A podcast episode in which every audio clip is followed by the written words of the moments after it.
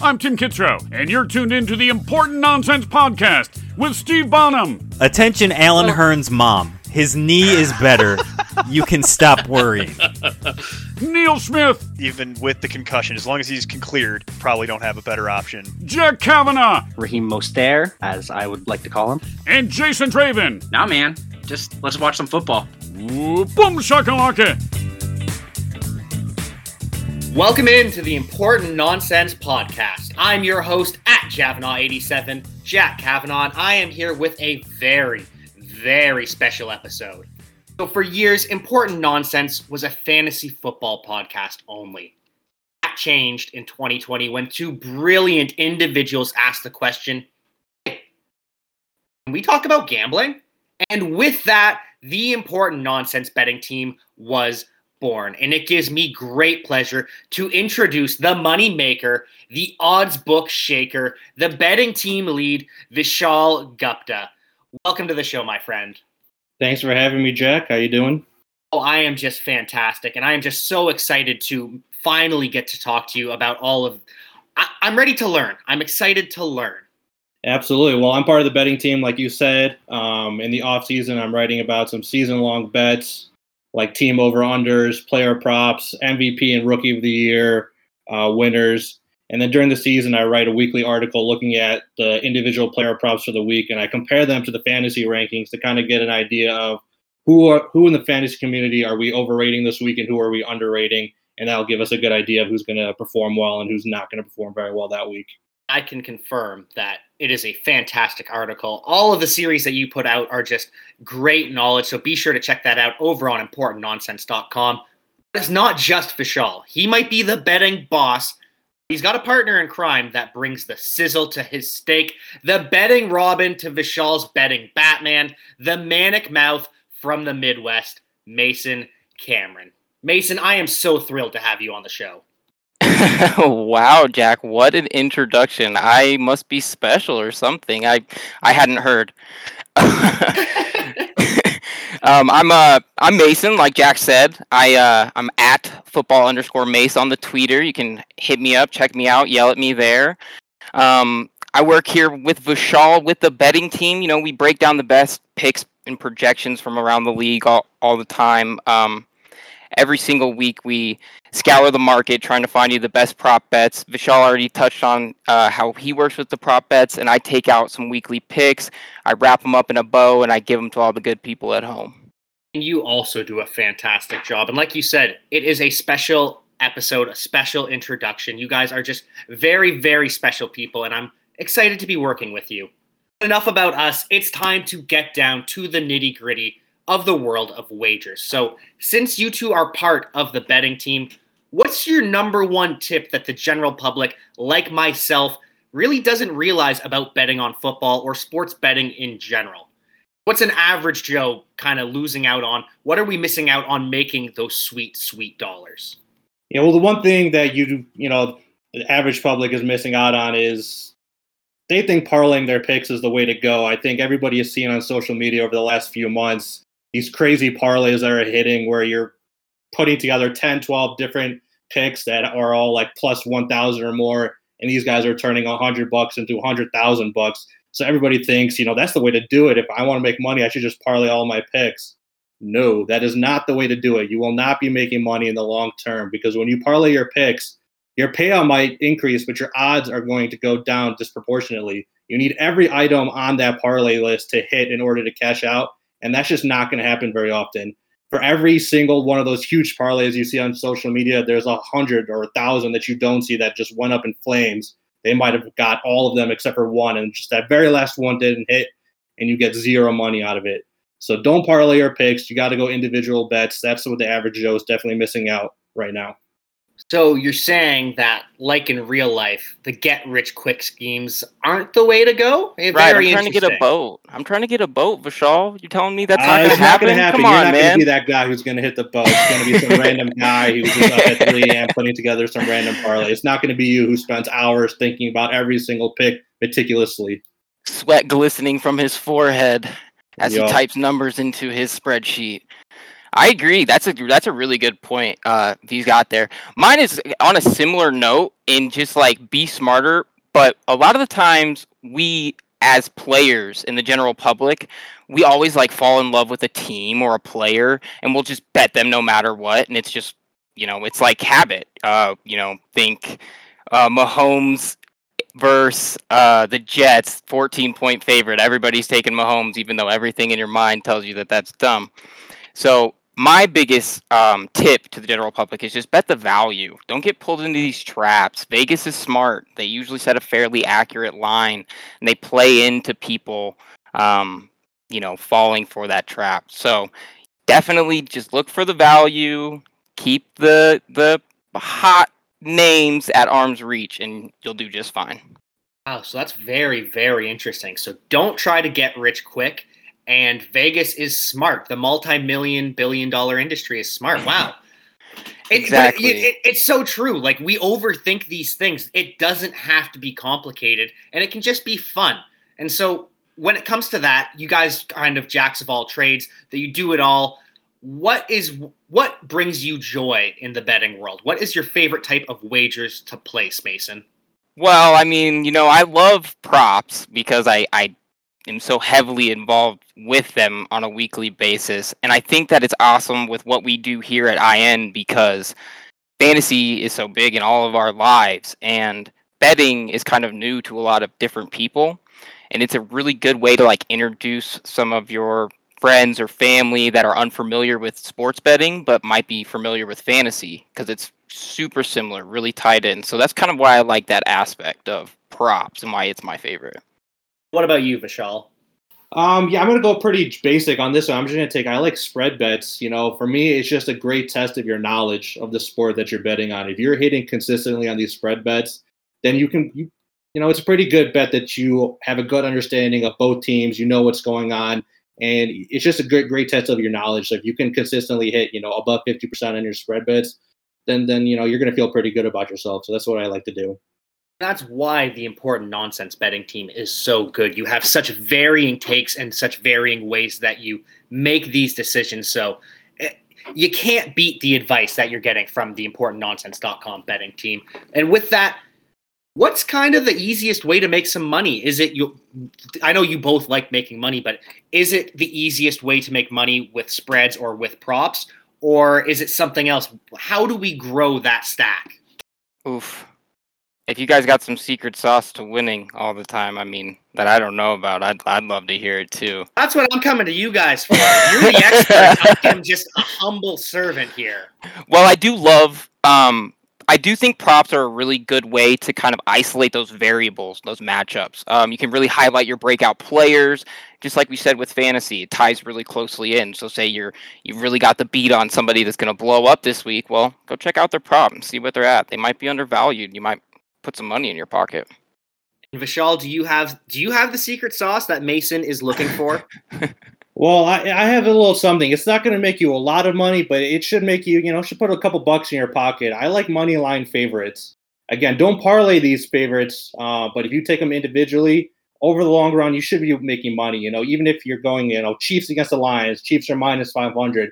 It's not going to be a big return, but you know, you feel pretty good that you're going to make some money off of that one, even if it's a few bucks here and there. So if you just, you know, do a few of them every week, and again, do not parlay them because that's where you're going to lose money. But if you hit them individually, you will make money over the long run. It just won't be that much. Well, and the nice thing he, for here in Ontario, and it it it varies from state to state, from country to country, but here in Ontario, we just opened single game betting, which is going to be fantastic for you because before we had to do the parlays. And it, it could get messy. Now we can do the single game bets, like Vishal said, and hopefully make some money coming up this year. Oh, Absolutely. Definitely, yeah, absolutely. Congratulations for joining the civilized world. Uh, yeah, Yeah, that's a tough little bit rule. That's a tough rule. Not having, not being able to bet on individual games. That's that's uh, tough.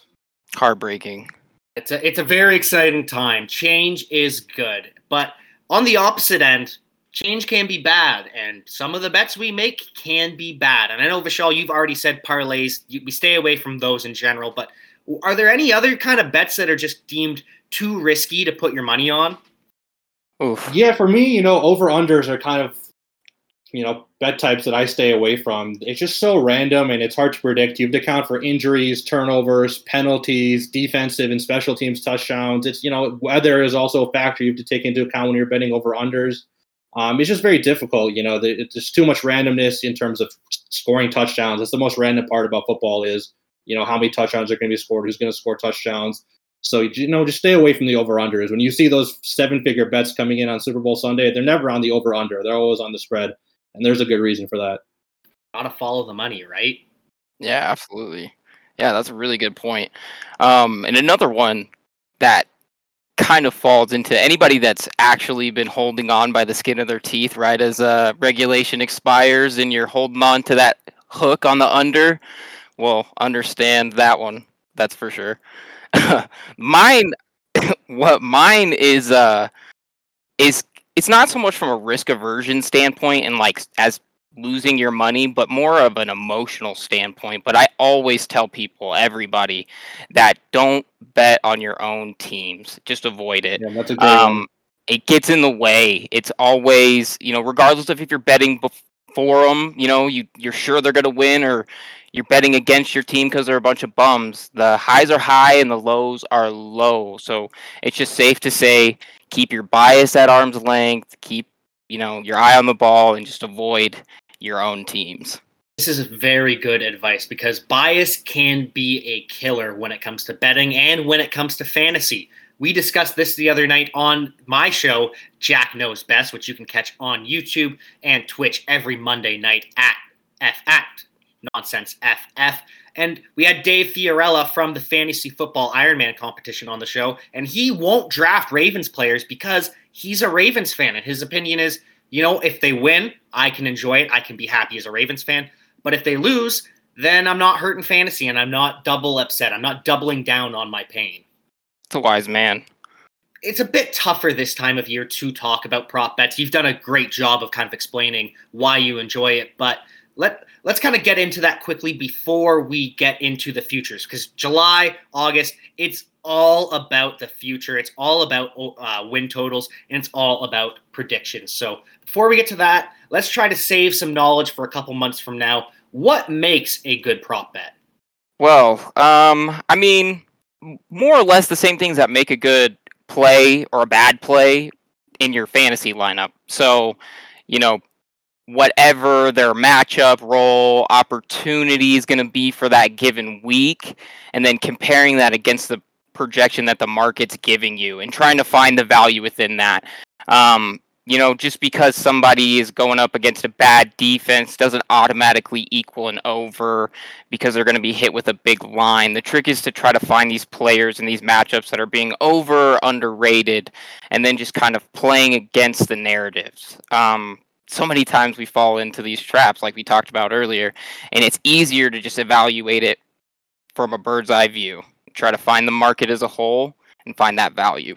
Vishal, do you have any uh, opposite thoughts here? Uh, no opposite thoughts. I mean, I'm kind of right in line with Mason there. I mean, look at the total game projections. If there's a game total that's at like 56, 57 points, and the spread is only like three points, that means Vegas Vegas is expecting both teams to score a bunch of points. So if you want to look at the prop bets, go find the player prop bets and kind of see what they're at. If, you if their running back is Right. slated at under 100 yards, maybe take take the over because you know Vegas is, is expecting so many points. There's going to be so many opportunities. So you know, look at all the different factors. Don't just look at this single individual prop bet, but look at everything that factors into the game, and that'll help you decide what you want to do. Yeah, absolutely. Yeah, it's that you know, it's sometimes it's that third guy on the on the receiving depth chart that's you know getting you all that all that yardage that you need for your prop or something like that.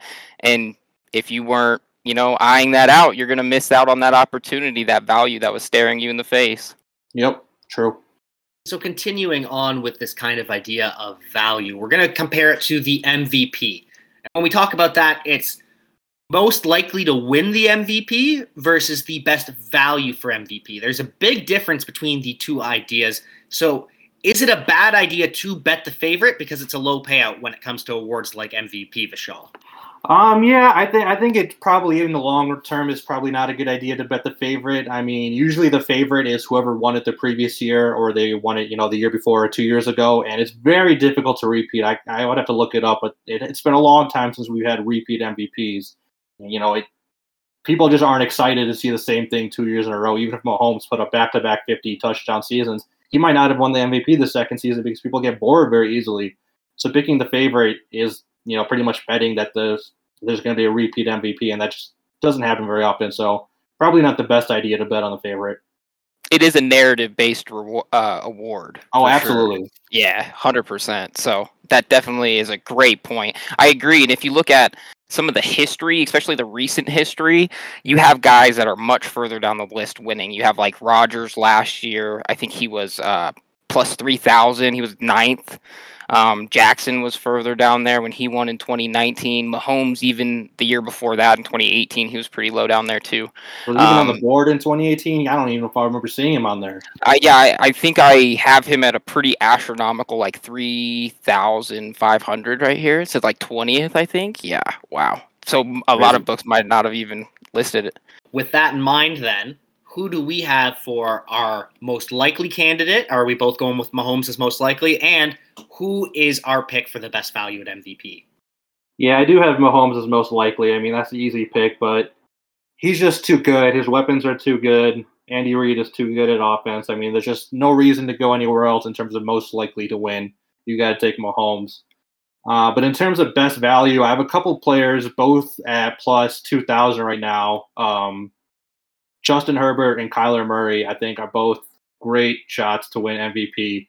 You know, there's really three criteria to win MVP. One, be a quarterback two, put up big numbers, and three, win like 12 plus games. So, you know, Herbert and Murray clearly check check off the first two. They're quarterbacks. They're going to put up big numbers. The real question is, can they win 12 or 13 games and you know be a one seed or a two seed in their conference? And you know, I think both guys have a great chance. I might give a slight edge to Kyler Murray. He plays in the easier division, easier conference, but both are great bets at plus 2,000. Yeah, I absolutely I agree with that. I have Kyler Murray down here at plus two thousand to win as well. I think you know you have a player that's supremely talented and can put up performances reminiscent of Lamar Jackson's MVP campaign. He you know wins in multitude of ways, which is always a good aspect of like we talked about. It's a narrative award, so more high, more eyes equals more you know chances. Um, he's got a ton of talented weapons. They got Rondale Moore in the draft. They got AJ Green in the free agency. Now let's see if he can resurrect. And then you got Cliff Kingsbury's air raid. You know, should not only put him in a position to succeed but also excel. So I completely agree. And then, like we talked about with um, the favorite, you know, Mahomes, it's absolutely smart to take your bets, especially your bets further down the road, like me and Vishal have here, and go ahead and hedge them with the favorite. Now, is the favorite most likely to win? No, probably not, but he is the favorite for a reason. So you can turn around and if he, you know, pulls off some amazing stuff and ends up taking home that back to back, like we talked about, it's unlikely. Well, you kind of protect yourself in that event. I'm very glad that both of you picked Kyler Murray to be your MVP guy. And I'm sure Steve will be thrilled as well because that's what our projections are saying. They have Kyler Murray as the number one QB in fantasy. And so he's probably not a bad bet for the MVP of real life as well. With that being said, we talked about how it's a low payout for the favorite. Is it a bad idea to bet the favorite for a lot of these future bets? Like, so for the Super Bowl champions, let's say Tampa Bay Buccaneers, they're the favorite. Everyone thinks they're going to repeat. They have the best odds. Is it even worth it because there isn't much money available, even if they do repeat?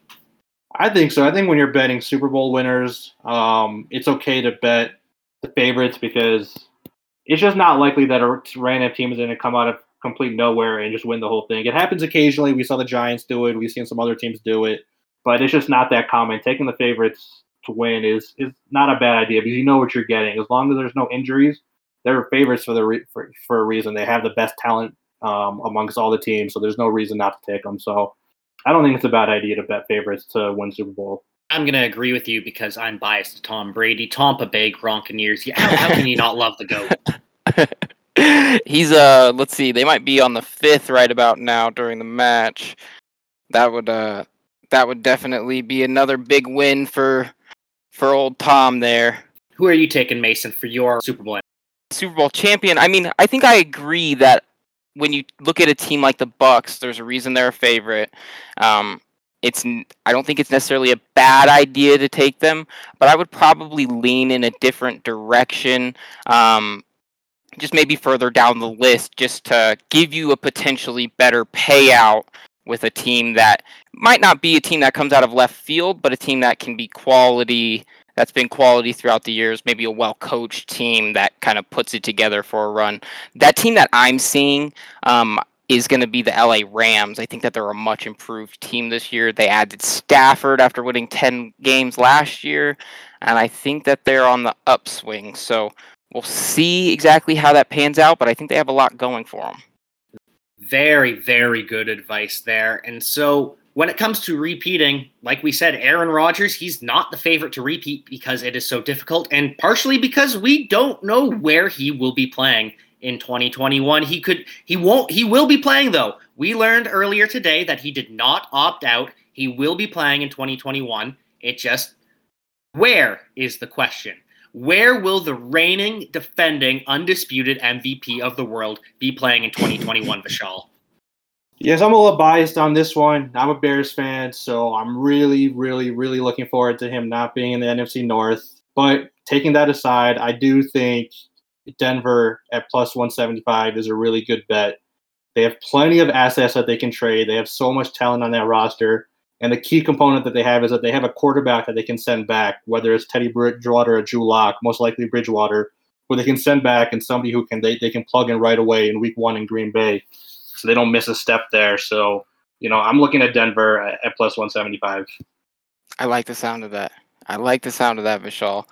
Full disclosure, everybody, I am a Broncos fan, so this is going to sound like a I'm being a homer. Yeah, that that's why I didn't ask you first, Mason. There, there was a, there was a reason for that decision. So I'm over the moon with that selection. I agree, though. Um, obviously, going to take my orange glasses off here um, and put my AFC Championship Broncos ticket to the side here.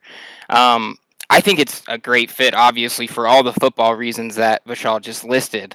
But an even bigger reason is that his superstar actress wife, Shailene Woodley, um, lives in Boulder. Rodgers has spent time here in the off season. There's rumors that there's been some maybe some meetings. That's the talk about town. Now, I cannot confirm nor deny my sources um, for fear for their safety. So we'll just keep it at that. But I definitely believe that he's going to call Denver home here.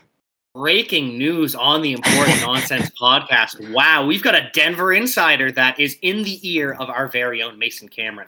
This is wow. I am this. This never happens. This does not happen on the Important Nonsense show. We do not break news. We talk about old news. So I am absolutely mind blown. I'm going to need a second. So we'll be right back after a message from our sponsors. And we are back, and we will be shifting our focus to your focus over the last couple of weeks. Play to win the game, and we like to make wagers on how many wins each team is going to have, who wins what game, where, and why, and how. For the first time in NFL history, every team's going to be playing 17 games. And it's weird, it's gross, but does it have people sleeping on win totals for teams? Are they being underrated because people don't remember that there's an extra game going on? I would probably have to lean towards the yes. Looking at some of these numbers, they seem a tad low. It kind of feels like this uh, Vegas is still setting these over unders and thinking that there's only seven or 16 games. So there might actually be some value this season in betting over unders because it just again these numbers feel a tad low. Mhm, So agreed. this and this would be the only season because if there is a if there is something going on here, they're going to fix this next next year. So if you if there's something going on, we want to get in on it now. Yeah, I absolutely agree. It's new for everyone, even odds makers.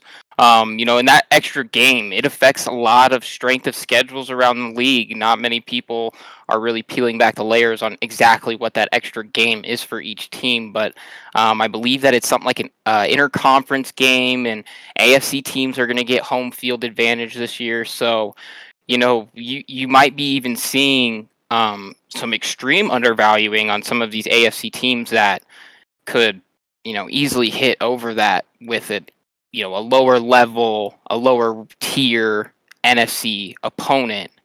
Um, so yeah, I think there's a lot of money to be made on the win totals this year for sure. I'm so glad that you brought up the AFC first because we are going to be starting with the best division in football and we are going to be starting with the best team in football because as you know, I am a homer. I don't hide it at all. I've got the purple colored goggles for the Baltimore Ravens and they're projected for 11 years or 11 wins according to Vegas this year. So, can it happen, Vishal? I definitely think so. I'm definitely taking the over on the 11 wins. They made a lot of good moves over the off offseason, especially on offense.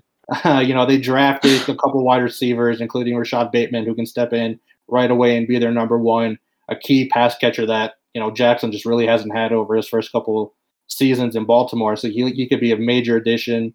They added a couple pieces on the offensive line, including Kevin Zeitler and Alejandro Villanueva and you know their defense is always going to be good. We know what Baltimore does on defense, and they're returning a ton of their players, so they should be you know a top ten defense once again. So I definitely like the over eleven wins for Baltimore. I'm so glad that you made the right decision there, Vishal. And so Mason knows that his return to the podcast relies on giving the correct answer here. What do you think, Mason? Do you agree? Um, I I will say for the good people at home, I am making this selection on my own volition. I was not paid. I am not a paid actor. Okay, with that out of the way. Yeah, I mean, you know, I think so too. I think that, you know, the Ravens go ahead and draft out of the park again. I think that it's just a staple of what they do over there. Um, they're just so supremely talented with Lamar Jackson under center that when he's hitting and he's going and he's full speed ahead, they're hard offense to stop. And like we just talked about, that defense isn't slowing down anytime soon. Um, I think that 11 is easy, or I sh- maybe not easy, but 11 is going to be extremely doable for them. I think that they even have their sights set a little bit higher. Well, I know I've got my sights set a little bit higher, and it sounds like the Cleveland Browns do as well. They had a fantastic offseason. They crushed the draft. They did really well in free agency, and they are really closing in on the Ravens as the best team in the best division. And so they're projected for 10 wins. Have they done enough to hit that total? Can they go get up to 11 wins? And can they take the AFC North crown from the Ravens, Vishal? I do think they can get over 10 wins. They're going to get Odell Beckham back from injury. He's not the player he was in New York, but he's still an excellent playmaker. And having him opposite Jarvis Landry, and then you have Nick Chubb and Kareem Hunt in the backfield. I mean, that's just an incredible skill group in Cleveland. And then obviously on defense, they signed Jadeveon Clowney. They drafted Greg Newsome in the first round. This defense is going to be excellent. Myles Garrett, Myles Garrett still up front. He's going to wreak havoc. So I think they're definitely going to get over 10 wins. But can they catch up to Baltimore? that was going to be tough. Um, you know, I think Baker definitely made improvements last year, but is he really truly a top tier guy like Lamar? I don't know about that quite yet. Maybe one more season and I'll and I'll be a believer. But right now, I think they're still a notch below Baltimore. I would just like to point out for everyone who says that Lamar Jackson can't throw, he's not accurate, he's a running back. He completed more of his passes than Baker Mayfield and Matthew Stafford did last year. So I don't know about that, but whatever. Maybe we just hate Lamar for no reason at all. Maybe we should stop that. But, anyways, Mason, what do you think about the Browns this year? You know, I think that they're definitely up there. I think they have a lot of talent on that team, and 10 wins is probably within reach. But, like Vishal just ended with there, I think that it all depends on what Baker can do out there. Um, we've been you know, he hasn't been a bad player by any means, but we've been waiting for him to hit his stride, like truly hit his stride. And we haven't quite seen that yet. And now I know that he's looking at getting some contract talks underway. So a big season could really go a long way for them. I think that 10 is probably doable. Um, his wallet probably hopes it's doable too. But I think, yeah, I think that the Ravens just have way too much talent there at the top that they're going to be hard to catch and Lamar Jackson going to be hard to catch as well. My hope is that he signs his contract before Baker Mayfield does, because if Baker right. he's going, Baker's just going to push that money up because Lamar Jackson deserves a bigger contract than Baker Mayfield. Right. But on the opposite side of these two young ascending quarterbacks, We have the Pittsburgh Steelers and their fall from grace, which has just gone directly in hand with Ben's elbow exploding, completely disintegrating. It didn't help when they drafted a running back in round one either, but I digress.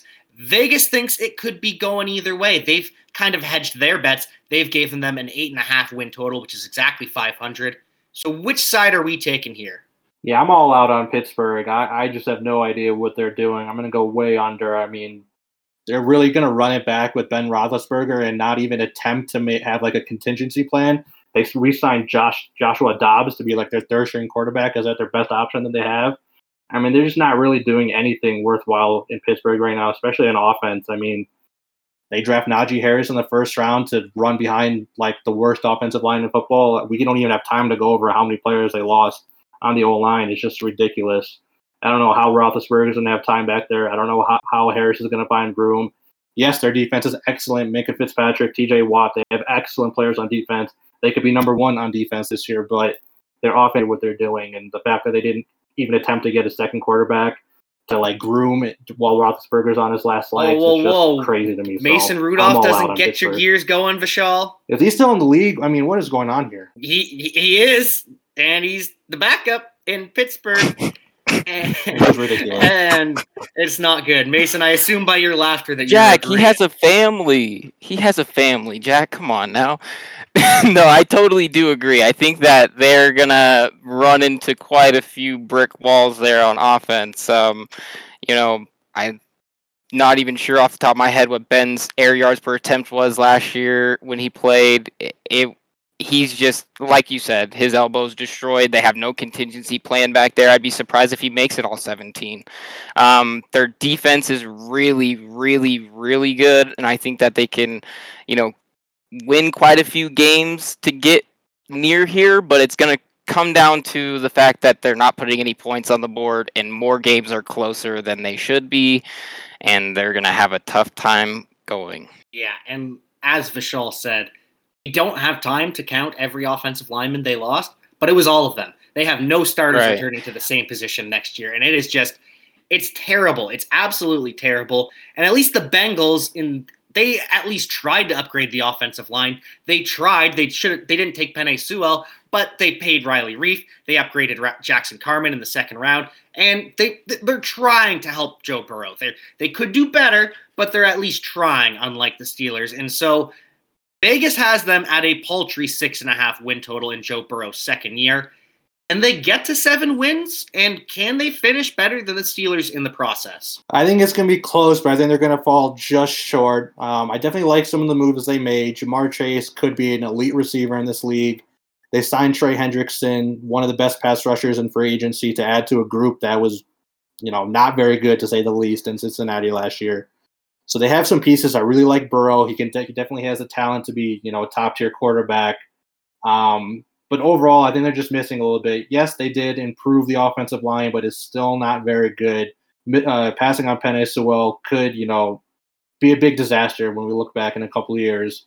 And their defense really just doesn't have enough playmakers for me to feel comfortable going up up against Lamar and Baker twice a year. So, you know, I think they're going to fall just a little short. So I'll take the under on the six and a half. And I can't fault you for that at all. I do think the Bengals are a year away, but I've been saying it for years, and I don't I don't know how far in advance you can put prop bets out there, but Joe Burrow by 20 MVP by 2023 at the latest. If you can bet it, do it because it's happening. Jason, thoughts? Hey, I like it. I like it. You should be doing the the picks here for us, Jack. You got the gold. I Um, just like to say stuff. I throw spaghetti at the wall and hope it sticks. you got a messy kitchen. So we um I think so. I mean, I'm going to I'm to teeter a little on the other side there. I think that they can hit 7. I don't think that they're going to like get much further than that. But I think that I mean, we talked about Penei Sewell, and obviously this was the big story of their draft was Ja'Marr Chase versus Penei Sewell. And I think when you look at it, like absolutely, Penei Sewell is going to be a blue chip player. Um, they're he's going to be a great player in this league. But I also think Ja'Marr Chase is going to be. And when I look at that roster and who they have at tackle, um, I think they have some pieces that that they're going to be. I think they're going to be better than they were last year on the offensive line, and that's going to equate to Joe Burrow having more success in his second year. Now, did they already ruin him by tearing his knee in year one? I guess we'll find out. But uh, if he's good to go, I mean, I'm, I'm sure that we'll see. And I think that he can hit it. So seven, I think, is doable. Not much more than that, though. I believe in Joe Burrow. I absolutely do. Like ever since we saw that picture of him smoking that cigar in the locker room after the LSU win, Legend. that that did it for me. That sold it for me. And I'm sure everyone had a selling moment on Aaron Rodgers as well. And with that, we're going to be heading up to the frozen tundra of Lambeau. After back-to-back 13 and 3 seasons as a team, Vegas now has the Packers at 10 and a half wins. That has to be a smash over if you think Aaron Rodgers stays. But with the two of you, you think he's leaving, so it has to be a smash under if Jordan Love is under center. No? Yeah, I mean, I would say absolutely. You, you, this number is absolutely unreachable with Jordan Love under center in what is essentially his first year. And if his camps to date have anything to say about that, it's going to be a rough ride and a rough transition for him. I mean, I wish the kid the best. Um, he came into possibly the worst situation he could have come into in the entire league, and I feel for him. But I think he's going to have a long, long road if he's going to be asked to to start for this team in 2021. I think that's an immediate under. Um, the reason the number is so high, though, is because there is some question. So I tend to stay a little bit away from that. And when Rodgers leaves, the number is definitely going to plummet. So if you're like me and Vishal and you really, really have some conviction that he's going to be playing in somewhere else, Denver, then I would go ahead and hit that under right now. Be in a really good place and make that number by a mile.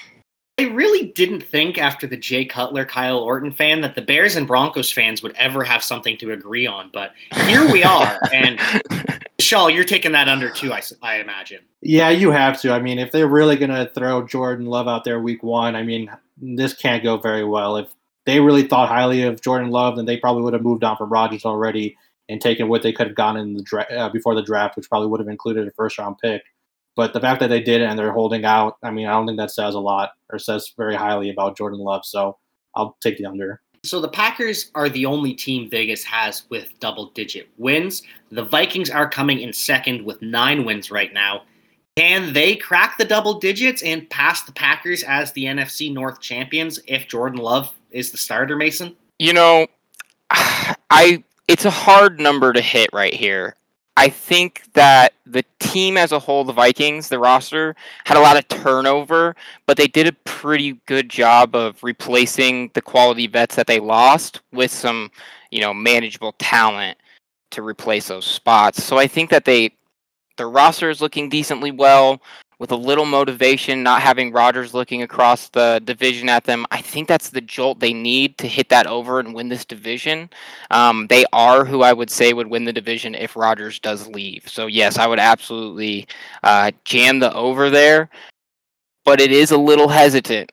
I don't know that I would put a lot of units on that play, but if you absolutely need the picks, I would hit that over. And I'm sure Vishal is not happy to hear that as a Bears fan. I'm not happy, but I can't totally disagree. Uh, I think that offense is very good. Justin Jefferson was just unbelievable last year. You still have Thielen, you still have Dalvin Cook, and you know I think Cousins is just good enough to get you 10 or 11 wins uh, for that team. The main question is going to be that defense. I think uh, Zimmer said last year that that was the worst defense he's ever coached in the NFL it was really, really bad. And, you know, they made some improvements. So if they can just take a little step forward, I think 10 11 wins is doable for Minnesota.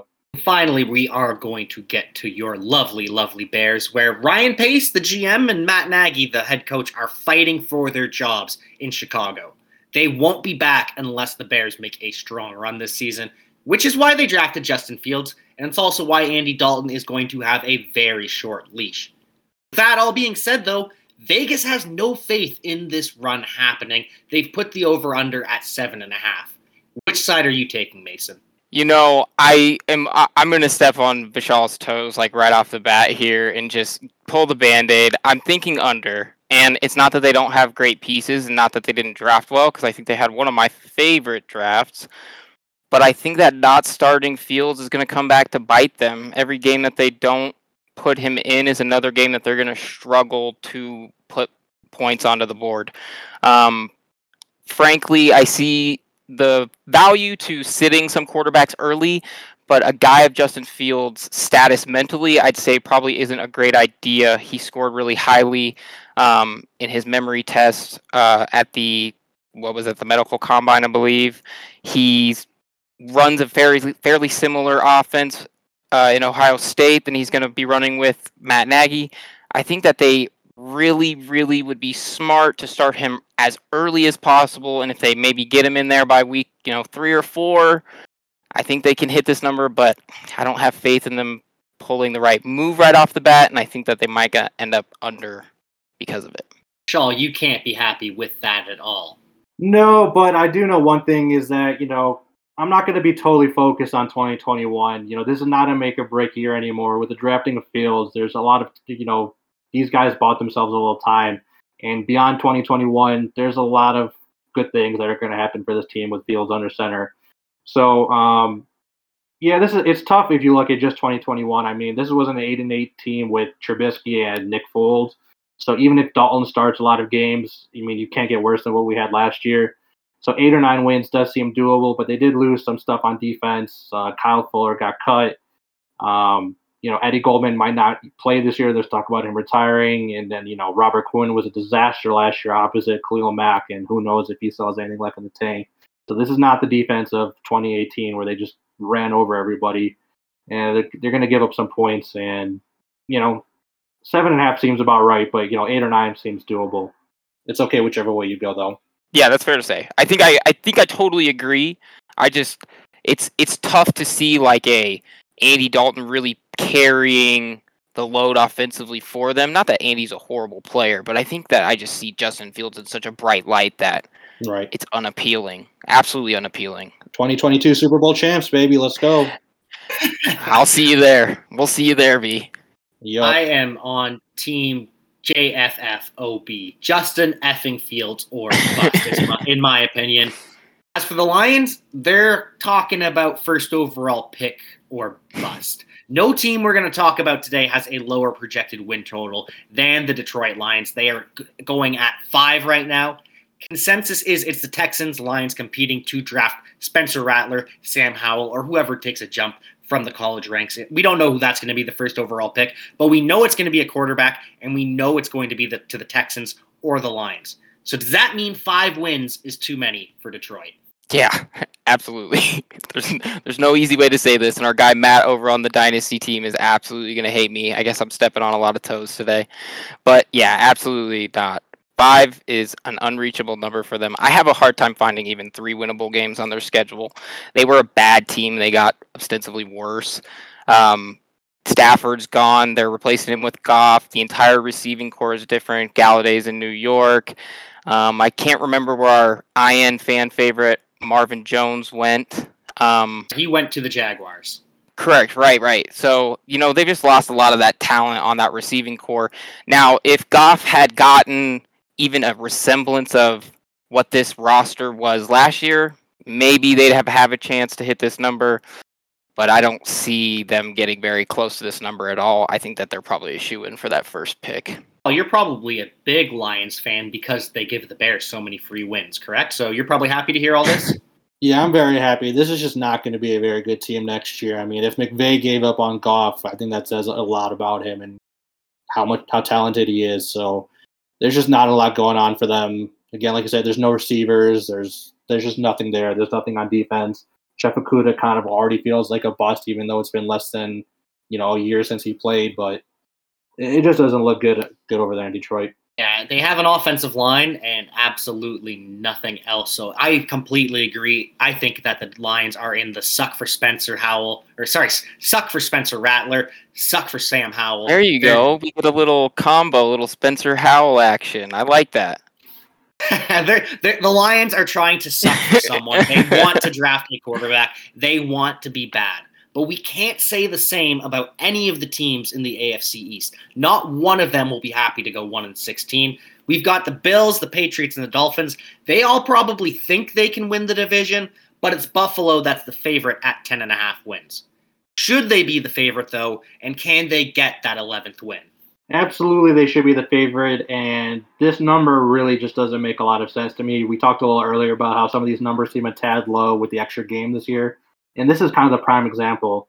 Even if this was a 16 game season, I would hammer the over. The fact that we're adding a, an extra game and it's still at 10 and a half, it just doesn't really make too much sense because in order for this bet to lose, they would Bills would have to lose seven games this year. They would, they would have to go 10 and seven or worse. I just don't see how that's going to happen. I mean, this is an unbelievable team. They're returning pretty much everybody.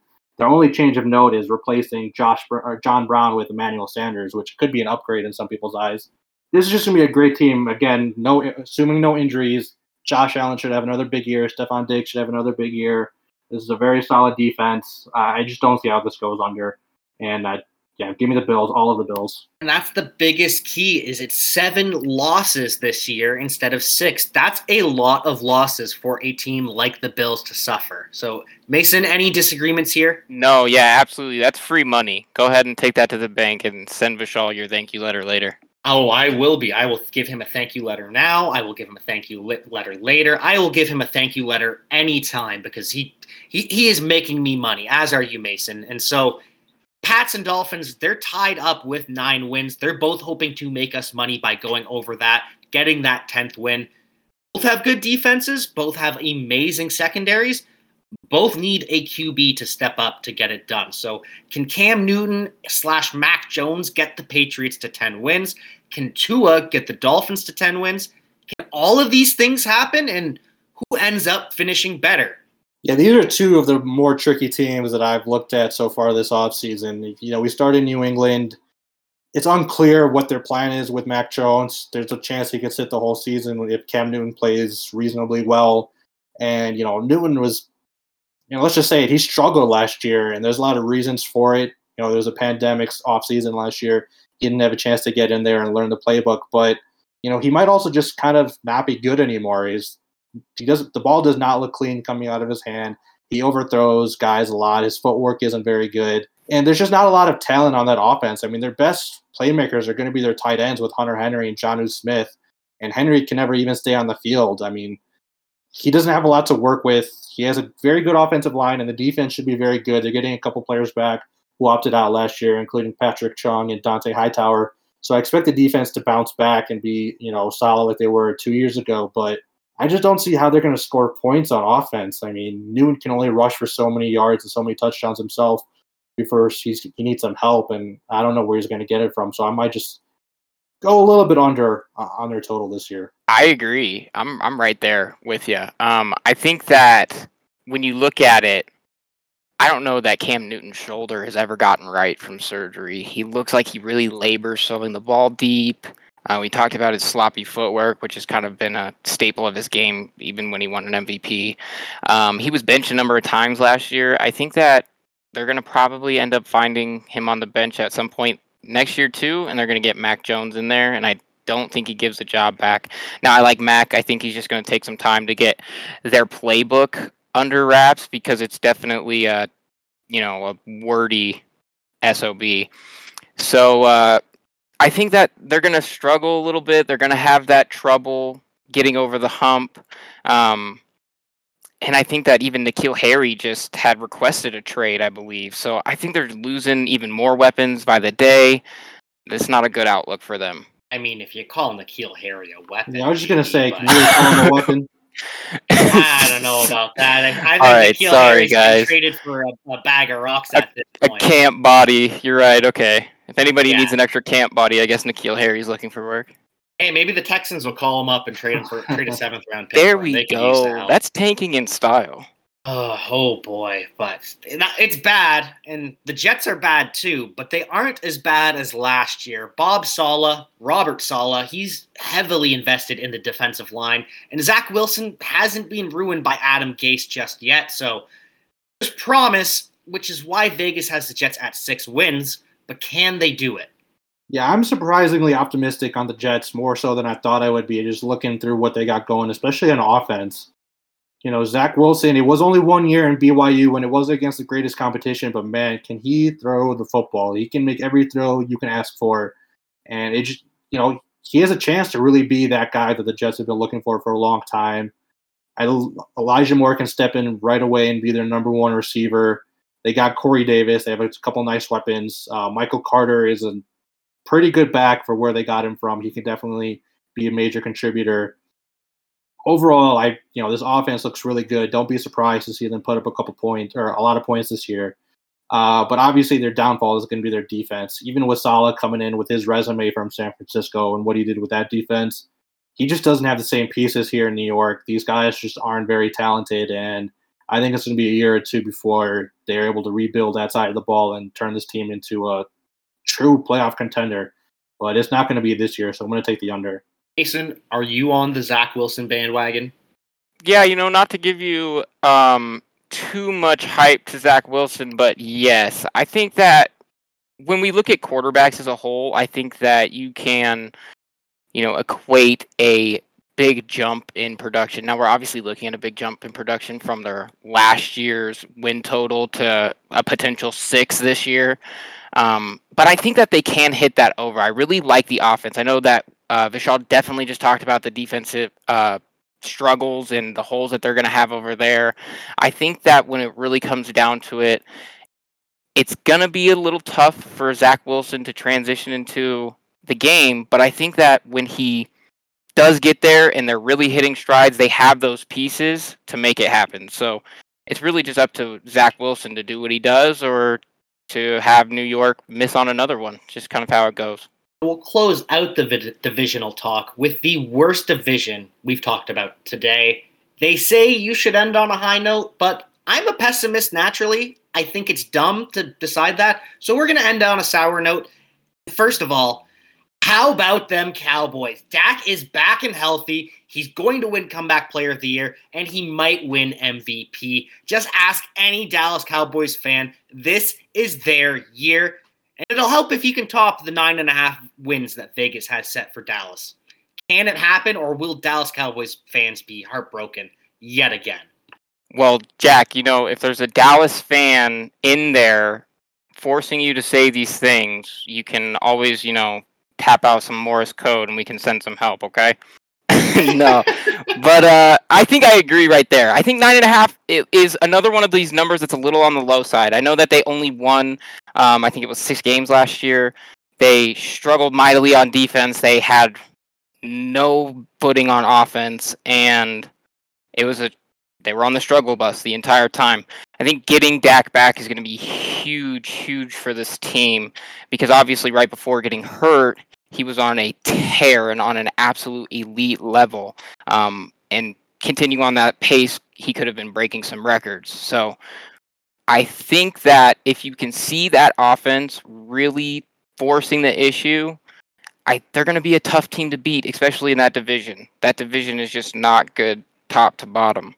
Um, now there's some great players and some great units and some good performances, but as by and large, they've been pretty bad as a whole for the last shoot five, ten years maybe. So I think that when you see this offense come together, they're going to be beaten up on the rest of this division. So absolutely over. Yeah, it is a terrible, terrible division, and 10 wins is absolutely likely. But are you also on the Dak train, Vishal, or do you think the Cowboys can win the division? Yeah, I definitely think they can win the division. I think it will come down to either Dallas or Washington to win the division, and either it's going to be Dallas's offense or Washington's defense. Um, and I could definitely see, you know, Dallas taking the lead there. They just have so many weapons on offense. Even if Zeke isn't what he was when he first came into the league, he's still good enough to put up points and you know put up all the stats that you want. Um, yeah, their defense isn't great, but look who they're going to go up against six times this season: twice against Ryan Fitzpatrick, twice against Daniel Jones, twice against Jalen Hurts. I mean, do they really scare you that much? Even if they give up 20, 30 points, Dallas can outscore them pretty easily with all the weapons that they have. So yeah, I'll, I agree. I'll take the over for the for Dallas. So 10 plus wins for the Dallas Cowboys, which would be it, it would be funny to see because then they would get bounced early in the playoffs and Cowboys fans' hearts would be broken again. And it would just be so joyful. I love seeing Cowboys fans' hopes get raised and then absolutely crushed. It's a beautiful thing. Oh, that's beautiful, Jack. Yeah, the uh, most spoken term in Dallas Fort Worth area in the off-season months is definitely this is our year. It's the Cowboys' year. It's always the Cowboys' year, but this year, a lot of people in Washington think it's their year instead. We've got a strength on a strength. The offense versus the defense. Washington's defensive line is just so good, led by Chase Young.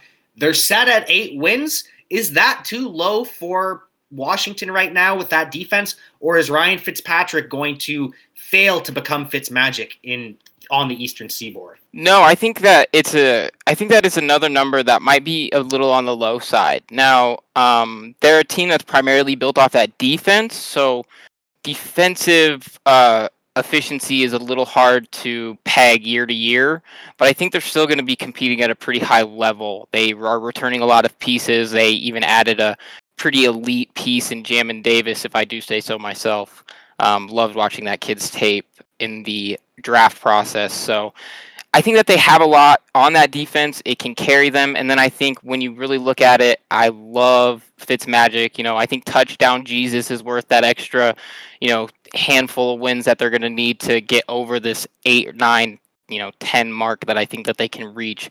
So yeah, absolutely. And like Vishal touched on earlier, it's uh, Dallas in um, division right now, and it's going to come down to Dallas's offense versus Washington's defense. And when we watch that matchup towards the end of the season, it's going to probably be some pretty good TV. I'm not sure what weeks they face, but that wouldn't it just be beautiful to see those two teams play Oh. for the division? So so wonderful. That'd be must watch. That would be absolute must watch television. Unlike the New York Giants, who are kind of hoping beyond hope that Daniel Jones can make a little Josh Allen esque leap. I don't think so. I'm not sold. I think Danny Dimes is more of a Mitchell Trubisky level quarterback. But at the very least, they've upgraded the supporting cast around him. So, with that, can he get the Giants to top the seven wins that Vegas has for him? Uh yeah, I mean, I think that 7 is a decent spot for them. Now, when I wrote them up a couple weeks ago, it was a pretty much a piece on on Danny Dimes and if he can step up to the plate and make this happen. Now, frankly, I don't think that he's a great quarterback. Mitchell Trubisky is an interesting comparison there. I I hope for my pick that that's probably not the case, but this is the big make or break year for him. When they added pieces, you know, like Galladay, um, they took Kadarius Toney out of the draft, so they have some offensive pieces. Even you know Sterling Shepard, um, Darius Slayton, they were they were pretty stacked on offense already. So if Danny Dimes can't figure it out with this team, then there's not really going to be much hope for him. I think that he can put some stuff together though and hold on to the football and and maybe make seven, eight wins happen. I don't think they're much further than that, but their defense is good enough to keep them in games that they should have the firepower on offense to go ahead and you know make it competitive. You a Danny Dimes believer there, Vishal? Not really. I mean, he'll have a couple moments where he'll make some nice throws or he'll make a couple nice runs like we saw last year. Um, but overall, there's just Then not enough consistency. He might have tripped, but he made it a long way before he trips. I'll give him credit on that one. it was a long way. Yes, I mean, again, he has he has flashes, but overall, there's just not really that much consistency.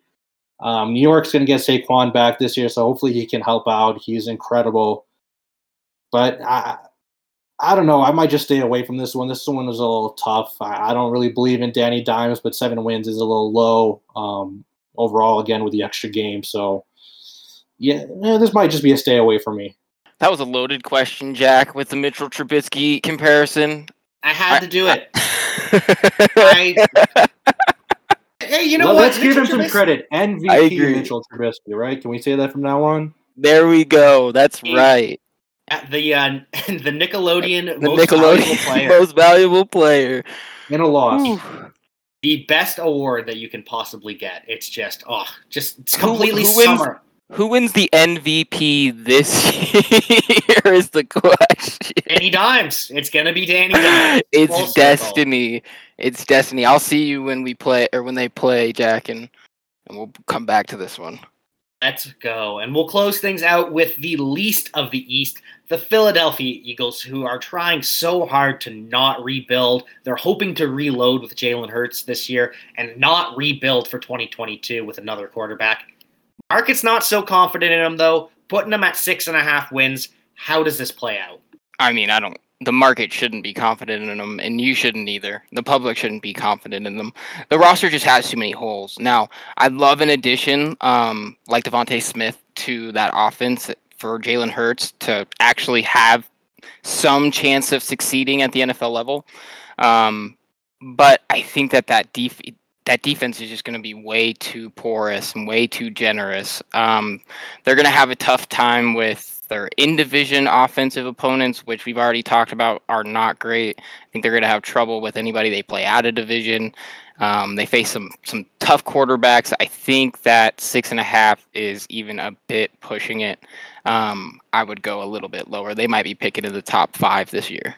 Yeah, it's it's a not a good roster around Jalen Hurts, but I think that does lead to fantasy value for Hurts. Am I wrong, Vishal? No, you can definitely be right. Um, this is also very confusing. Um, this number, mainly because of Jalen Hurts. I mean, Jalen Hurts and Tua Tagovailoa are two of the most confusing players heading into the season. I just don't know what to make of either of them. I mean, we saw some good things with Hurts in his limited time last year, and like you said, he was a viable fantasy option for a lot of people for the last few games. But it feels like people are just kind of way out on him and don't think it's gonna pan out so much this year. I just have no idea what to make of him. So I just have no idea what to make of this number and this team overall. Again, just probably give me another stay away from me. Yeah, absolutely. It's hard to peg if he's going to be that guy that carries. Like, because he could. He could be that player that steps up and carries a roster and makes that roster look way better, and we all Right. love him. Um, it's just those are definitely one of those things to be seen. Like you said, Jack, I think that that carries that value in fantasy because you know he's going to have to beat teams by with his legs. He's going to have to try to beat teams with his arm, and a lot is going to come down to him. So uh, let's hope that let's hope that they keep him upright. Let's hope that you know he sees a lot of time on the field because he's going to be a fun player to watch, and I'd like to see him compete. You know, well into the future. That's always the thing. Is fun to watch is such a good thing in the NFL. It doesn't matter Right. if things work out. It's all about fun at the end of the day. And I had a lot of fun today. We talked about a lot. I learned so much. And we'll get you out of here with this. We'll get you to plug your pluggables on your way out. Say anything you have to say to your millions and millions of fans that you have won over on this podcast. So, Vishal, once again, who are you and what is your number one bet for 2021? Yeah, so I'm Vishal Gupta. I'm part of the betting team. Catch my articles on importantnonsense.com. You can catch everything I write over there. And my number one bet, we already went over it, but I guess I just have to repeat it. Take the over 10.5 for the Buffalo Bills. That number is way too low. They're going to definitely smash that over. They could get to 13, 14 wins, no problem. Take the over on the Buffalo Bills. Oh, Bills Mafia is going to be thrilled when they hear that. Jason, thank you for joining me as well. Any parting words for all of your fans as well? And what is your number one bet? For all the good people of Buffalo, please hide your tables before making your selections. Um, I am Mason Cameron. I appreciate you having me on, Jack. I feel so much more important here than I do in my regular life, so I'm going to be back here all the time. Um, I am at football underscore mace on Twitter. You can go and yell at me there. And my final bet, my number one bet, is going to be a good vibe juju to send Aaron Rodgers to Denver into the air. Yes, let's do it. So everybody go to your your local book, go ahead and pick that ticket out, tell them that Mason sent you and I I like all sorts of gifts and you can send them my way. Thank you so much, both of you, for joining me here tonight. And that's going to do it from us here on the Betting Bonanza episode of the Important Nonsense podcast. As always, I've been your host at Javanaugh87, Jack Kavanaugh, and you can find all the work that myself, these two brilliant individuals, and a slew of other fantabulous contributors on the daily over on importantnonsense.com and on Twitter, Instagram, Twitch, and YouTube at NonsenseFF. Until then, remember that you are awesome, you are important, so don't forget to keep up the nonsense. Music for this podcast is provided by Lee Rosevere. I'm Tim Kitzrow from NBA Jam and NFL Blitz, and you can find all the guys at ImportantNonsense.com. Kaboom!